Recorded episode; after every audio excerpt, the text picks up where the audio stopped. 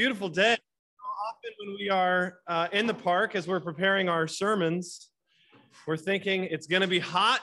You got to keep it short. But today is beautiful. So buckle up. We're going to be here for a while. No, I'm kidding. Well, I hope not. I hope not. I'm starting my timer right now to help me out. But it is a beautiful day. And it's, I just, we have to just be so grateful for this time in the park. You know, I just, uh, it's easy to take it for granted. And yet it is just an incredible blessing to be able to meet here, to be reminded of God's goodness and his glory, even just as we're as we're looking out. So even if nothing that I say is very good this morning, you certainly have nothing to complain about. This is a fantastic, fantastic view. Uh, you can turn over to Deuteronomy 16. We'll get there in a second. I'm uh, actually really excited about uh, what I have to share this morning. Um, we're going to be looking at a quality of God's character that I believe that each of us wants more of in our lives, no matter where we're at. This is a quality that when we possess it, it makes other people want to be around us. It's a quality that in, when we embody it, it makes people feel more loved, makes them feel more at peace it will make you a great person to work with or to work for. It's one of the hallmarks of genuine spirituality. This quality is joy. Is joy. What we're talking about this morning is a life of joy. You know, when Paul is talking about the, the characteristics of God's character that the Spirit, the Holy Spirit, helps to produce in our lives in Galatians 5, the second one that he mentions is joy. He says, But the fruit of the Spirit is love, joy, peace, forbearance, kindness, goodness, faithfulness, and so on.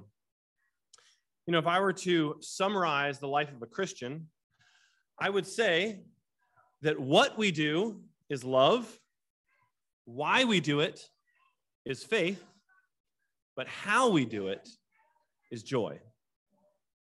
What we do is love, why we do it is faith, how we do it, how we go about our lives, is joy. The attitude that a follower of Jesus takes with them as they encounter the various aspects of their life is an attitude of joy.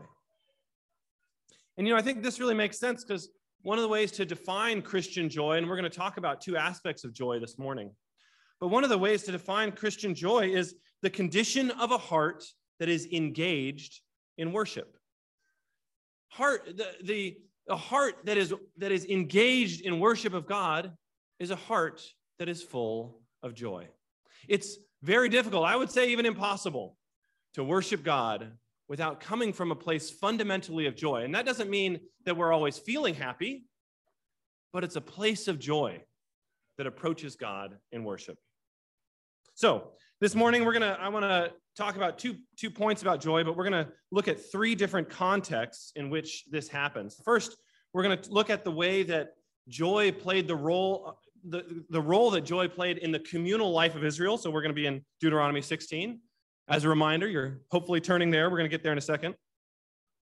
So we're going to look at, at the joy in the, the life of israel. Second we're going to look at jesus example of joy and then third, we're going to look at the way that Paul Paul followed Jesus' example, and we're going to look at the book of Philippians. Okay, so we're going to look at Deuteronomy, then we're going to look at a couple of scriptures about Jesus, and then we're going to look at Philippians. But it all is really under this header of joy. And overall, the two points that I think we're going to see in all three places is that for the, on the first part, that the way that we accomplish God's work in our lives is joy and not toil.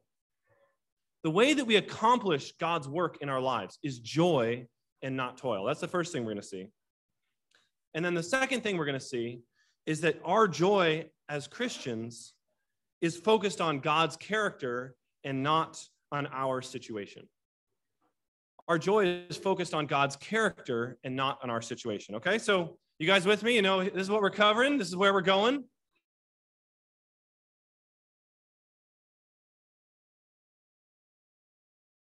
Roadmap. I'm. Uh, Deuteronomy is just, it's really just a couple of speeches of Moses that he gives to the Israelites before they enter the promised land. And kind of as a reminder, if you're less familiar with the scriptures, so Moses led the people out of Egypt. They went into the desert. They made it right to the edge of the promised land that God had promised to Abraham and to Isaac and Jacob. And then their hearts kind of grew faint and they doubted and said, Oh, you know, we want to go back to Egypt.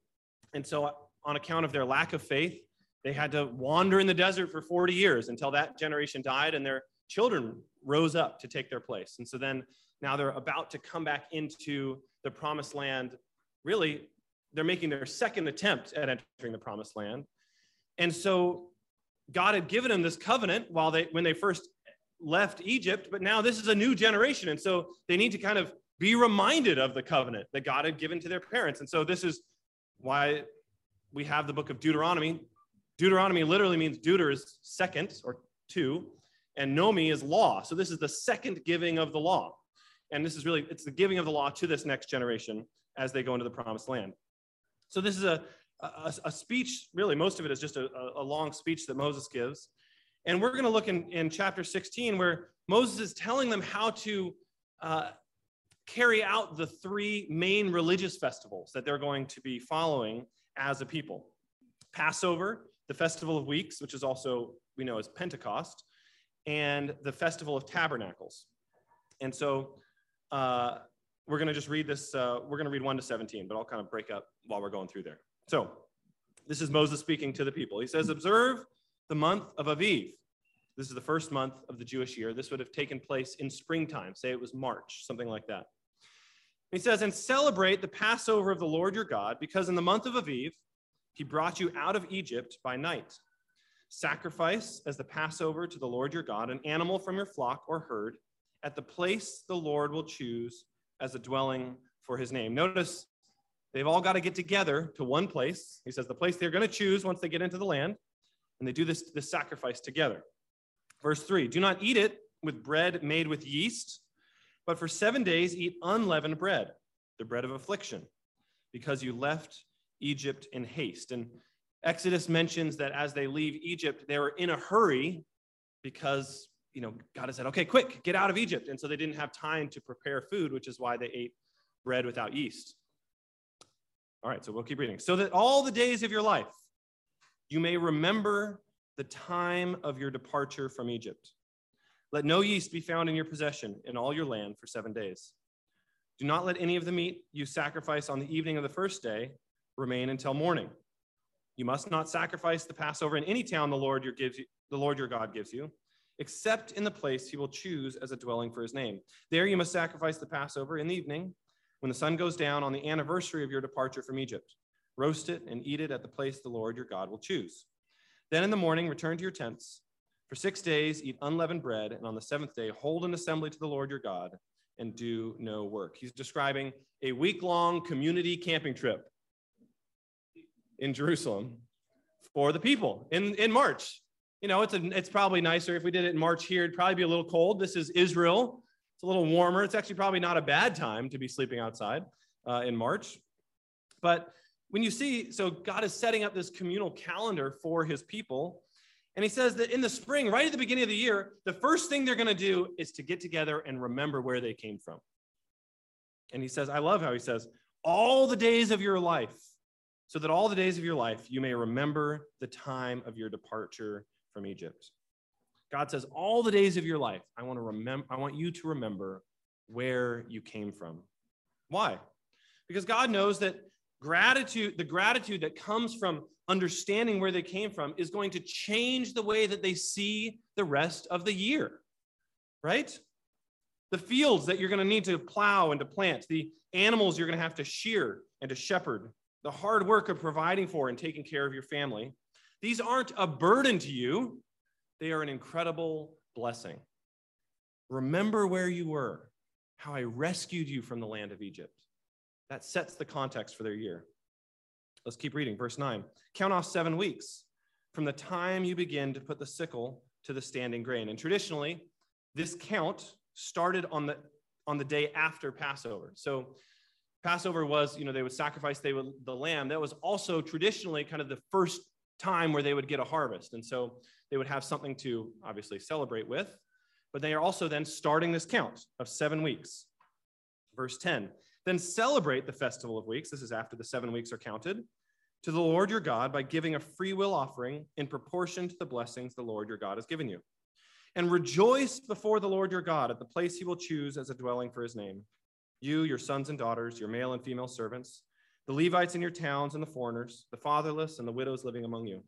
Remember that you were slaves in Egypt and follow carefully these decrees. So God says, count seven weeks. So this is now, if we started in March, now we're late spring or early summer. This is maybe May or June. And he says, okay, now that you've had your, your harvest, so you gather your crops in, but before you start planting for another harvest, before you kind of keep you know, doing all the work that needs to get done, and pl- trust me, in a society like this, there's tons of work that needs to get done. He says, stop, get together once again, all of you, everyone together, and rejoice in my presence at what God has done in your life. I love how inclusive his instruction is. He says, You, your sons and daughters, your servants, all the foreigners that are among you, the fatherless, the widows, everyone should be there and should rejoice. Let's keep reading. Verse 13. Celebrate the festival of tabernacles for seven days after you have gathered the produce of your threshing floor and your winepress. So now this is the threshing floor and the winepress. This is going to be grapes and, and kind of the late harvest. So this is now into the fall. So this is now September or October. It says, Be joyful at your festival. You, your sons and daughters, your male and female servants, and the Levites, the foreigners, the fatherless, and, and the widows who live in your towns. For seven days, celebrate the festival to the Lord your God at the place the Lord will choose. For the Lord your God will bless you in all your harvest and in all the work of your hands, and your joy will be complete.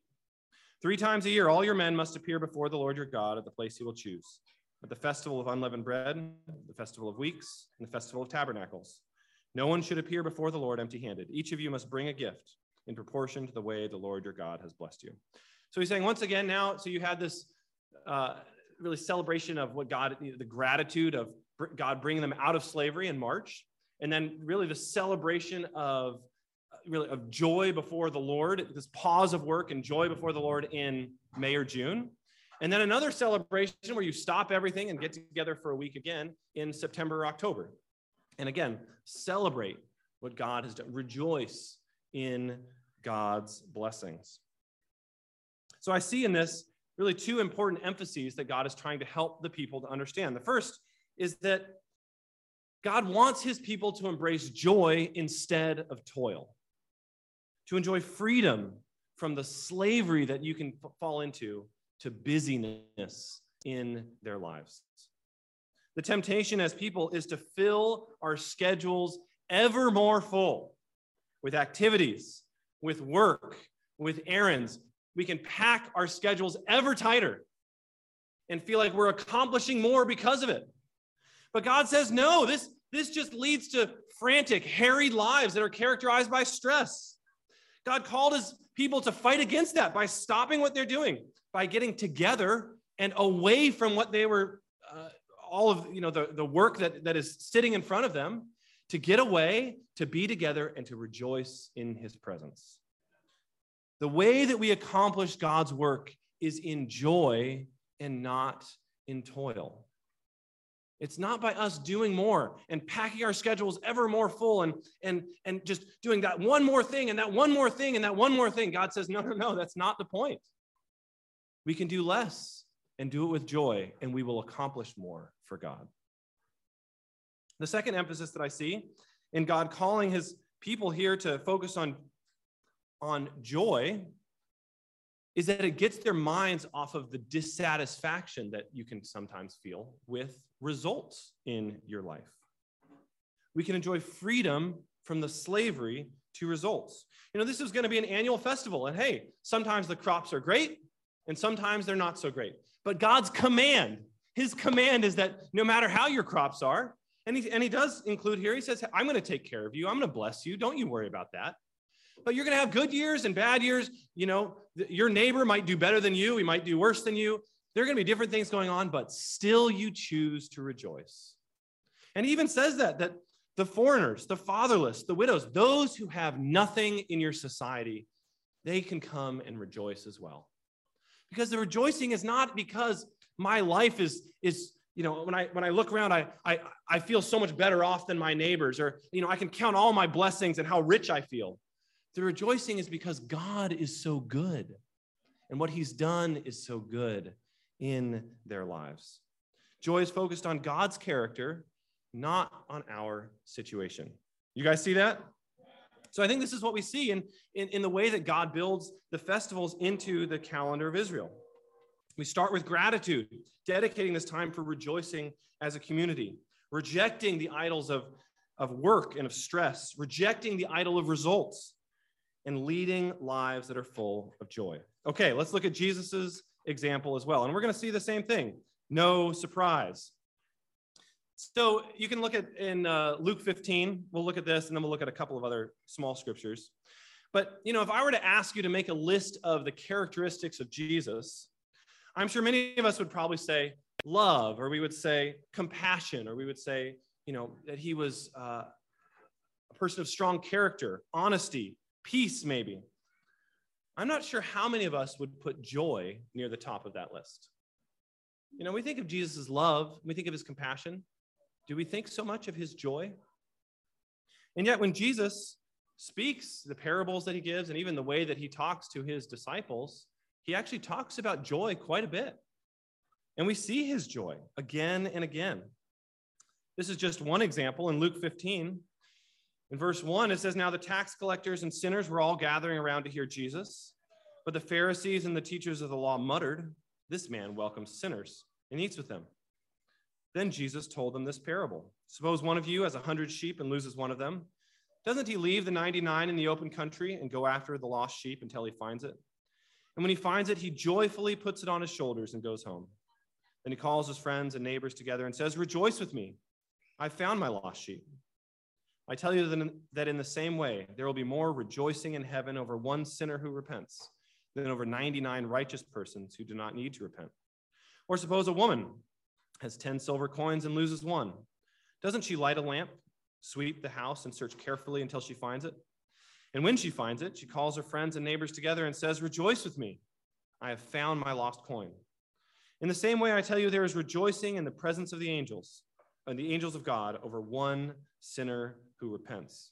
And he goes on and tells, of course, the, the parable of the prodigal son and how the, the father welcomes him home with joy. And really, you know, joy is kind of the whole point of these parables, right? Jesus is telling the religious leaders that that they view people with cynicism and bitterness and really as burdens right these are people who are projects that the religious leaders need to feel like they need to get fixed because they're making a mess of things but jesus says i view them differently i rejoice over them as they return to god in jesus' mind joy is the attitude with which we accomplish god's work not toil the religious leaders viewed the people around them as a bunch of work, as a bunch of toil that was waiting for their attention.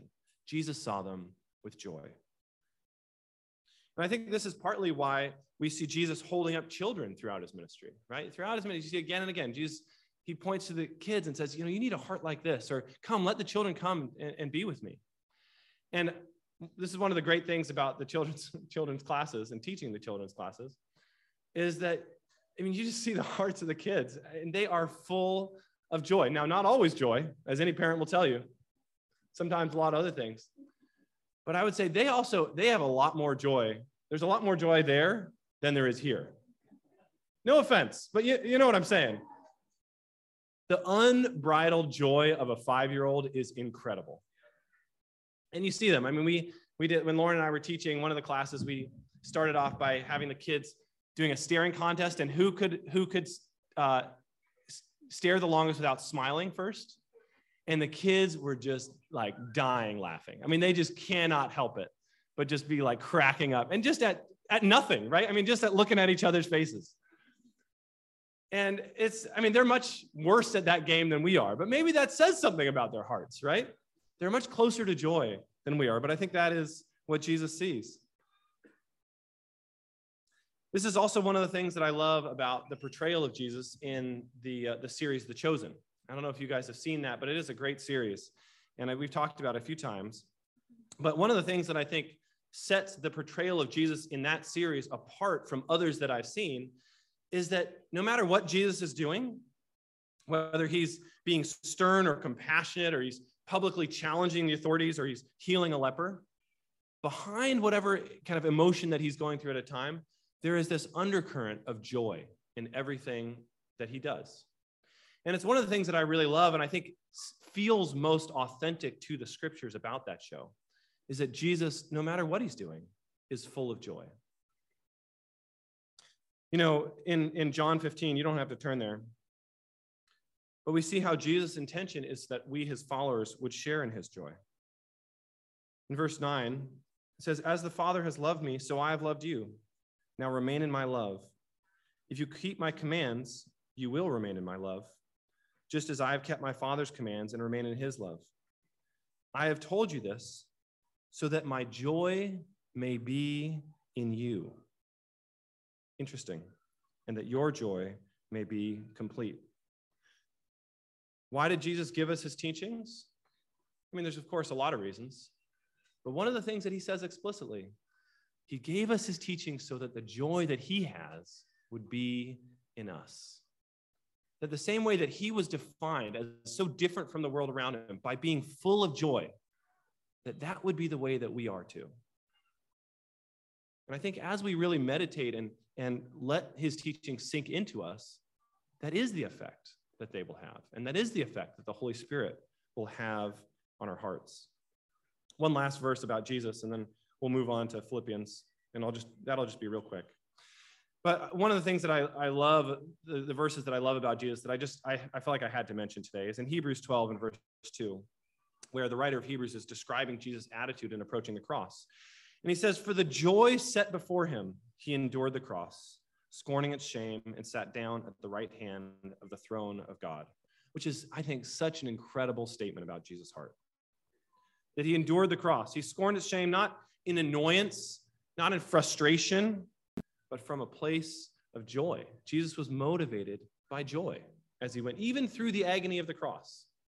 It wasn't about the situation that he was in. It wasn't because his life was so peaceful, it was because he was so grateful. And so, so able to rejoice in participating in the plan of God for the world. That's what moved his heart to rejoice. Jesus' joy was focused on God's character, not on his situation. Okay, now we'll look real quickly at Philippians. So you can turn there. I'll just reference a couple things, but I just want to show you that this isn't just, it's not just Jesus who can do this, right? But I think Paul is actually a great example of this. He's in prison here in Philippi. He's in a what we would describe as a terrible situation. His life is, is being threatened. And here he talks about, I mean, the, the whole letter of Philippians, you can read it, is just he's talking about rejoicing all the time. I mean, constantly. He's he's overjoyed, he's thrilled with what's going on. It's like, Paul, do you know what's happening to you? But he's thrilled. Verse 3, chapter 1, verse 3 I thank my God every time I remember you. In all my prayers for you, I always pray with joy because of your partnership in the gospel from the first day of until now, being confident of this, that he who began a good work in you will carry it on to completion until the day of Christ Jesus. The challenges that Paul is facing, the, the, the things that are going on in the people around him, those aren't toilsome and frustrating. Paul's rejoicing because God is in control. Joy is the way we accomplish God's work, not, not, not toil. Verse 12 Now I want you to know, brothers and sisters, that what has happened to me, being thrown in prison unjustly, has actually served to advance the gospel. As a result, it has become clear throughout the whole palace guard and to everyone else that I am in chains for Christ. And because of my chains, most of the brothers and sisters have become confident in the Lord and dare all the more to proclaim the gospel without fear. It is true that some preach Christ out of envy and rivalry, but others out of goodwill. The latter do so out of love, knowing that I'm put here for the defense of the gospel. So, like he's saying, hey, the good, the good preachers are doing what's good, but look what he says even about the, the bad preachers here. The former preach Christ out of selfish ambition, not sincerely, supposing they can stir up trouble for me while I'm in chains. And you can imagine saying, and it's so frustrating that all these people are going around and messing up all the work that I've sacrificed my life to accomplish. Verse 18, but what does it matter? The important thing is that in every way, whether from false motives or true, Christ is preached, and for that I rejoice. How different his perspective from the one that maybe we'd be tempted to feel in that situation. Again, this is the attitude of joy that Jesus lived out. It's the attitude of joy that, that God wants in all of our hearts.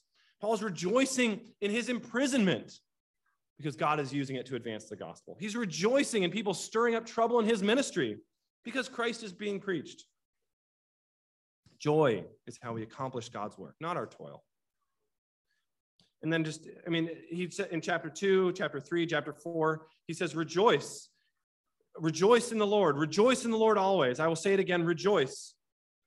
Again, he's in a terrible situation, and yet rejoicing, rejoicing, rejoicing. So I'll just close with a question How is your level of joy? Is your work defined by an attitude of joy? Or have you bought into the idea that you can accomplish God's work through your toil? Are you so impressed by God's character and what he's done in your life that you can't help but rejoice? Or is your dissatisfaction with the situation that you're in stolen your joy? You know, Lauren and I, uh, we have a pool. We're kind of new pool owners here. We're learning to take care of it, which is a little complicated at times, I would say. There are these little test strips that you get to try to measure the water. It's like a little piece of paper. You dip it in the water and it turns colors. And there's like four different things. It measures the chlorine and the total chlorine and the alkalinity and the pH. You got to be a chemist to make this work. I don't know how it works. And then you got to buy some chemicals and you dump it in at various times. And, and then the colors change. And then it means that you're okay. But the idea is, you know, you, you put the little test strip in the water every once in a while and you kind of test like, are kids going to get sick if they swim in this pool? Is basically the question. And, you know, once you check it, then it, what you, you know, what you learn from the little test tells you how you can change your behavior to try to like move the water in the right direction. And okay, this isn't, you know, I don't want to make too much of this, but I do think that there's something similar that we do spiritually, right? Periodically it's helpful. And I think those of us who've, if you've been around for a little while, you probably do this in some way or another. You take a little test strip and you dip it in your heart and you kind of say, like, how's it looking? And there are certain things, you know, in the pool, there's obviously, you know, hundreds and hundreds of different chemicals in there. You're measuring only four in, in most of the test strips because there's four that really, you know, tell you a lot of what you need to know. And in our hearts, there's obviously, you know, countless things going on in our hearts. But I would say one of the things that's really helpful to measure would be our level of joy. Because I think if your level of joy is off, then it says something about the condition of your heart. There's something that you probably need to add to the mix, a change you could make, an adjustment you can make to try to help steer your heart in a better direction. So I would just ask you, this is would be my, my kind of challenge for all of us today, to the practical to take with you. I would say to do a little check. You can dip it in your own heart, but even better, ask somebody around you. Ask someone who knows you well. Ask your spouse. Ask a good friend of yours. How is my level of joy? Does it really look like Jesus? And then think about what would it mean to move in that direction in your life? God's character is defined in part by being full of joy. God called his people of Israel to embrace lives of joy. Jesus showed, it, showed us what it means to live a life of joy. And we have the example of the early church and certainly of Paul showing us that it's possible to live out that life in our lives. God is amazing. He's loved each of us intimately. He wants to bless us and use us in, in, in incredible ways. But our job is we can't get so tied up in our plans or so focused on our little situation that we forget what God is doing. We have to remember that the way that we accomplish God's work in the world is not through our toil and grinding it out, it's through joy. And the way that we can have lives that are defined by joy is not being focused on our situation, but by focusing on who God is. Let's live lives like Jesus that are full of joy. Amen.